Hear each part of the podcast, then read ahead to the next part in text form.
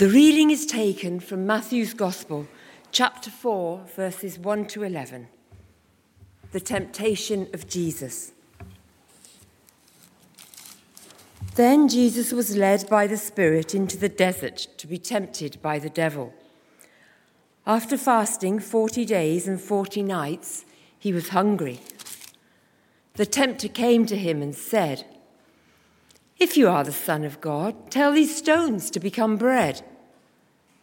Jesus answered, It is written, Man does not live on bread alone, but on every word that comes from the mouth of God. Then the devil took him to the holy city and had him stand on the highest point of the temple.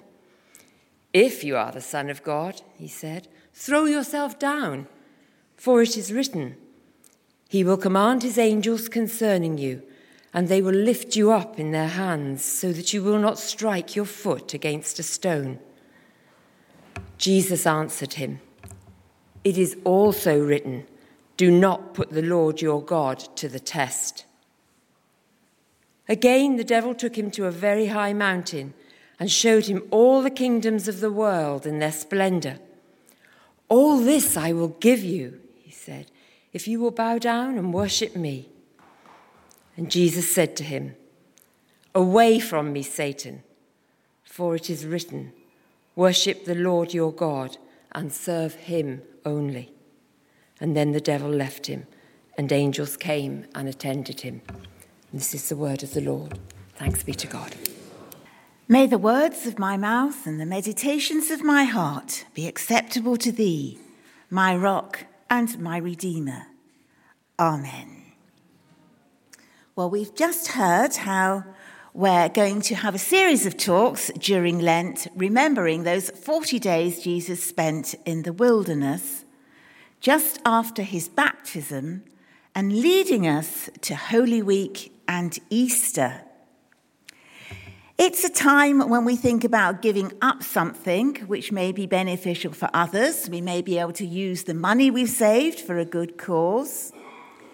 We may, uh, what we're doing at Tangmere is that we have a list for the 40 days of Lent, and we're supposed to put a food stuff that the food bank needs into a box so that at the end of Lent, it will all be sent to the food bank. So it's sort of doing something rather than giving something up. This Sunday is about giving up control. We like to be in control of our lives. We want to do what we like. But what we want is not necessarily what God wants of us. Our first reading was the serpent or the devil in the Garden of Eden and the apple. I brought an apple from one of my bowls today. Uh, when I looked at it this morning, it reminded me, I don't know about you, of Walt Disney's Snow White and the wicked queen disguised as a witch offers those apples to Snow White. It's just the same, really. She was tempting Snow White.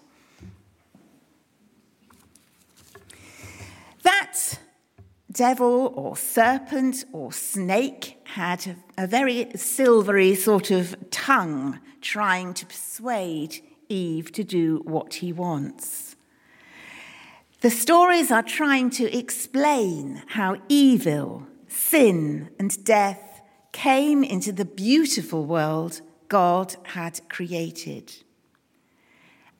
Adam and Eve do what they think they want by eating the apple and learning about good and evil instead of doing what God wants. They're being in control rather than God. Jesus came into the world to follow God's will. And through him coming, all can be put right. Sin can be understood as involving disobedience, failure of loyalty, a turning away from the source of life, who is God, and instead death has come into the world. Through Jesus, a solution has come. Jesus does not start where Adam started, wanting to be God. He only wanted to be God when he ate that apple. How could Jesus, as he was God? But where Adam and Eve ended up, he came into that world, into the painful mess humanity has become. And Jesus shows obedience to the whole saving plan of God, showing obedience to God rather than the human impulses of the desire to be in control.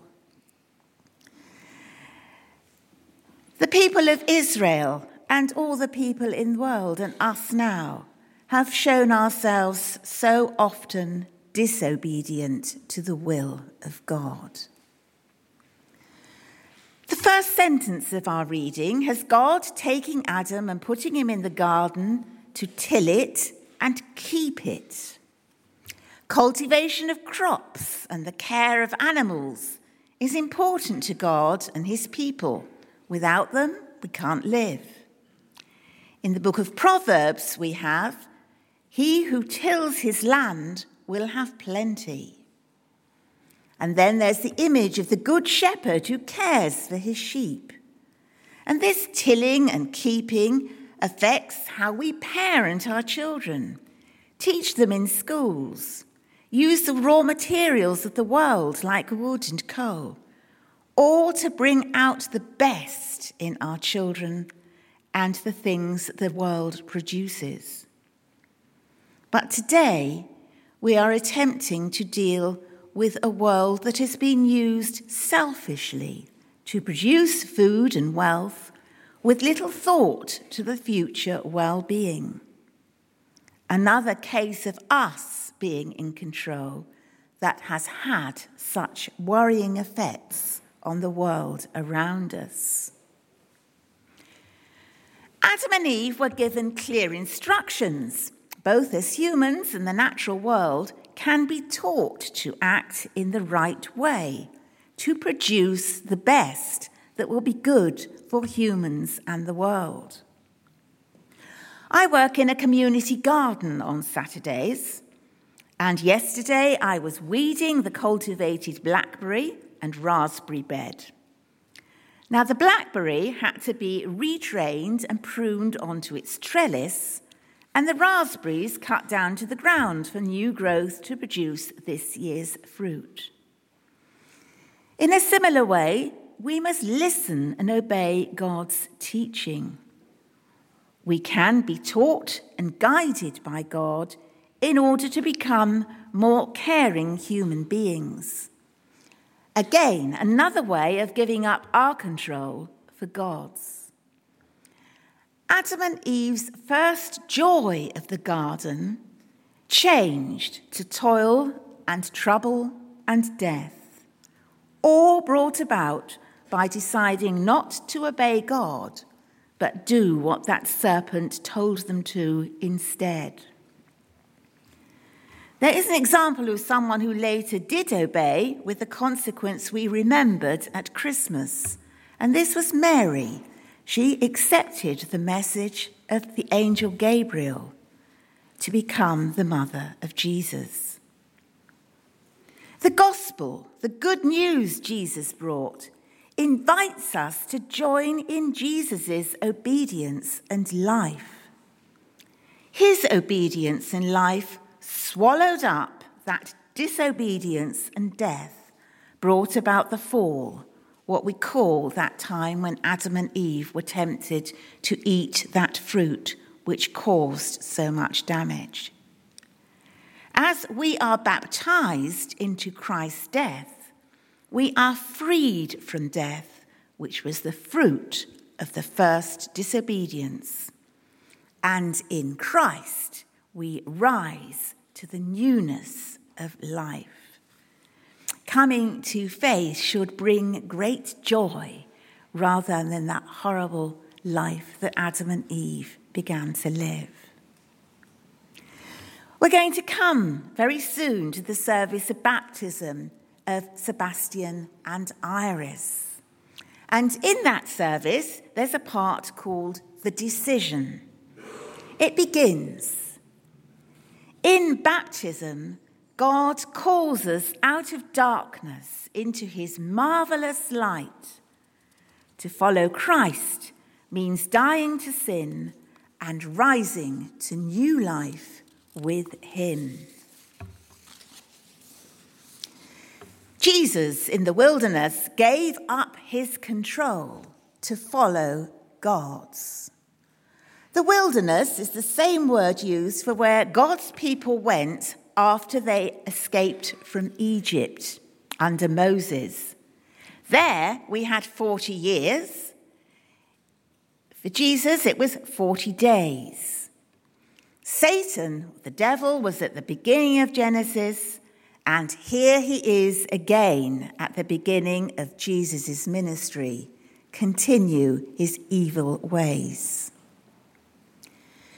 Jesus uses quotes from the book of Deuteronomy in the Old Testament in reply to Satan, and in doing so, overturned the people's poor responses to God during their time in the wilderness even though to escape from Egypt and slavery, all they did was moan, Oh, we had more to eat when we lived in Egypt. Oh, how much longer are we going to be here? Jesus, unlike them, saw there was more to living than earthly food, that it was wrong to put God to the test, and that you should only worship God. The temptations become questions of how Jesus thinks of his ministry as Son of God. He is giving up his life as an ordinary human who would have lived as a carpenter in Nazareth.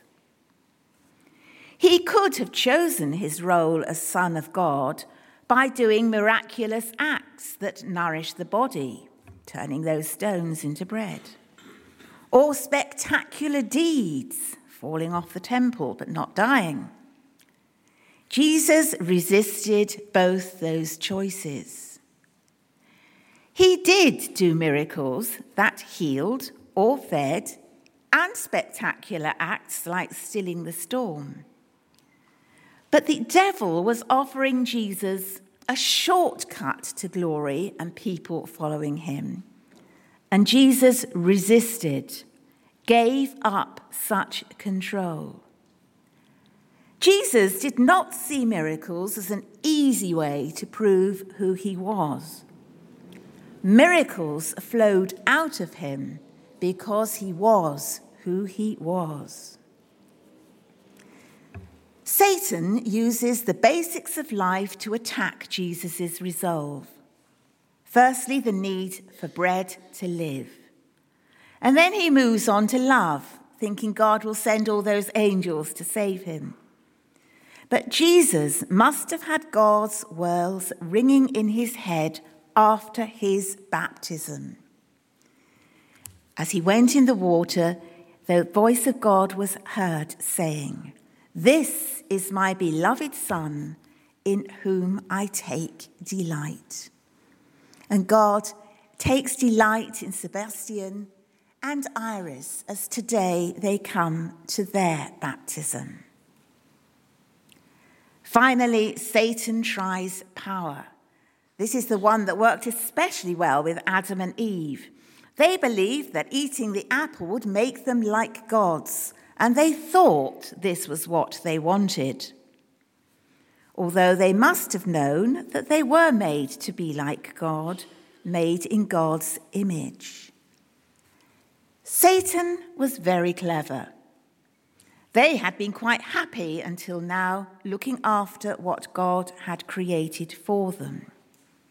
But they were encouraged to think through Satan that there must be something more. Satan has been trying in his temptations to shift the focus from God to something else. If Jesus had decided to use miracles as a proof of who he was, he would have been using them not to point to the true nature of God, but to himself. For Satan, The aim of the temptations was to draw the focus away from God.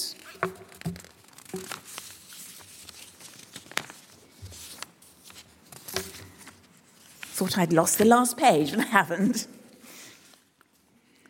This is important to remember in Lent. We live in a world where so many things compete for a place at the centre of our lives. There may not be anything much wrong with them, but they're not God. They invite us to put something else in our lives where God should be. Lent gives us a chance to refocus on giving control to God in our lives and actions. Think of actions you can do during Lent, and if they're good ones, hopefully they will carry on for the rest of the year. Jesus does actually have the power to turn stones into bread. He knows he is God's beloved Son, just as Adam and Eve knew they were made in God's image. What the devil offers Adam and Eve, they already have. But in their anxiety created by the devil, they do not notice that. Jesus, however, completely focused on God, cannot be taken in by the devil's illusions. He has offered Jesus power in exchange for worship. Satan longs to be God himself yet has failed to see what God is really like. Unlike Satan, Adam, and Eve, Jesus is content to be what he is God's own loved and obedient Son. Jesus offers God not only the obedience that Adam and Eve refused, but also the redeeming obedience that Israel refused in the desert after their escape from Egypt. It's important to remember that temptation for Jesus did not end in the wilderness. There were other times in his ministry that he was tempted. Remember the time of his rebuke to Peter at Caesarea Philippi when he said, Get thee behind me, Satan when Peter could not understand Jesus speaking of having to go to the cross. The same is true for us. Temptation in life continues, and we must always be seeking to follow God's will for us, letting Him be in control, not ourselves. Amen.